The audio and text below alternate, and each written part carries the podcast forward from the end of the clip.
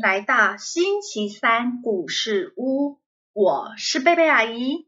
放暑假喽，那么我们就来讲一个跟放暑假有关系的故事吧。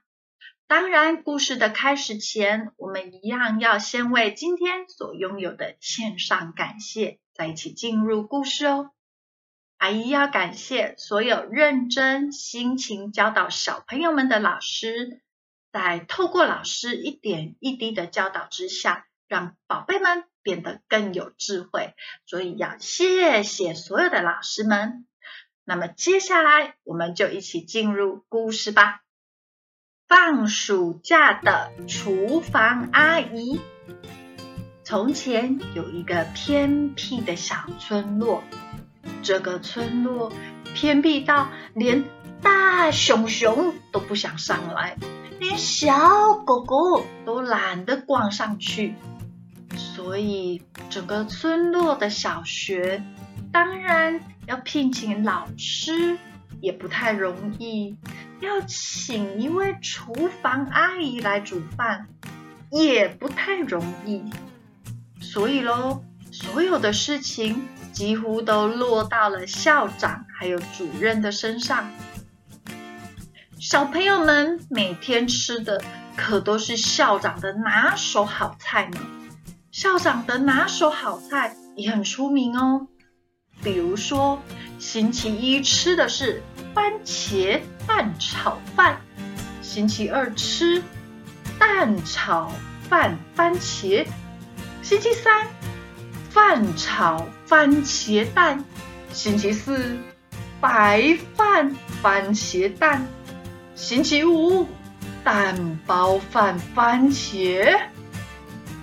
一天，终于有人来应征厨房的工作，解救了主任还有小朋友们。这一位厨房的阿姨，皮肤黑黑的，头发 QQ 卷卷的，衣袖啊总是拉到了手臂这里。而且每次煮饭的时候都稀里呼噜的念念有词，嗯，反正整体看起来就是有一点点奇怪，还有一点点像巫婆。但是主任说。哎呦，只要可以逃离校长的拿手好菜吼，管他是谁，先进来，先进来煮饭再说。小朋友们对这一位新来的厨房阿姨也很好奇呢。小明、小华呀、小猪、小猫还有小乖，通通都躲到了厨房的门边，咚咚咚咚咚，偷偷看着。嗯，厨房阿姨嘴巴果然一边念着：“哦，排骨切小块，加入点盐巴，大火热一锅，均匀煎上色。老抽、绍兴、糯米醋，微火炖煮二十分，好吃饭菜等上桌。”吼吼吼吼吼吼！呃。他他他他他在念咒语呢！哦，果然是巫婆没有错。小朋友，人是铁，饭是钢，要把饭菜吃光光，吃饱才有力气学习哟！嗯，完蛋了，真的完蛋了。厨房阿姨发现我们在偷看看了，就这样，小朋友们抱着揭开巫婆真面目的心情下，过完了一整个学期，开始放暑假了。暑假的第一天，全校最瘦小又完全不会说话的小莫。突然，在他们家的门口看见了一份香喷喷的午餐。小莫心想：爸爸妈妈都在外地工作，爷爷又生病了，究竟是谁送来的饭菜啊。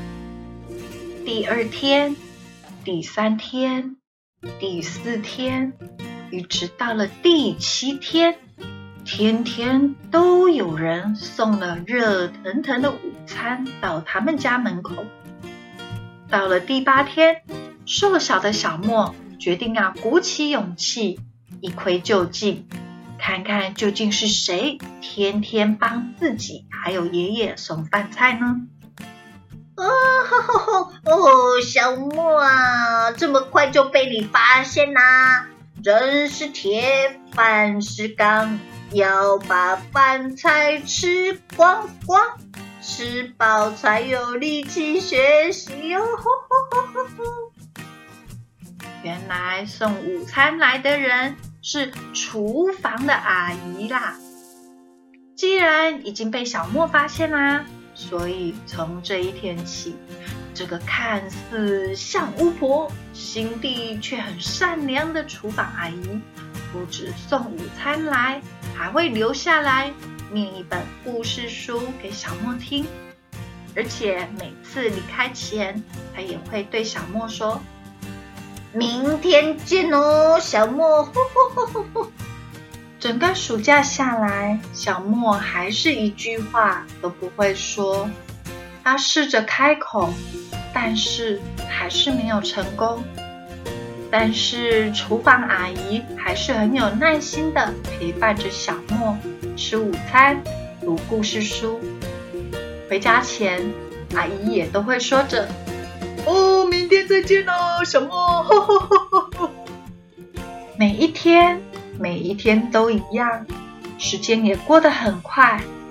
在暑假的最后一天，当厨房阿姨讲完故事要回家前，小莫也才终于开口说：“明天见，阿姨。”哇哦，努力了两个月。在暑假的最后一天，厨房阿姨终于听到小莫开口说话了。哦，宝贝们，故事中的厨房阿姨好厉害哦！她让原本不会说话的小莫开口说话了，而且也让小莫变得更有自信了，对吗？莫非厨房阿姨？她真的是有魔法的巫婆吗？当然不是哦。厨房阿姨的魔法其实就是付出她的时间跟爱心，然后慢慢的陪伴小莫。当小莫觉得有人爱他，有人关心他的时候，再加上练习，他就可以慢慢变得不一样。那阿姨也要奉耶稣基督的名来祝福所有的宝贝们。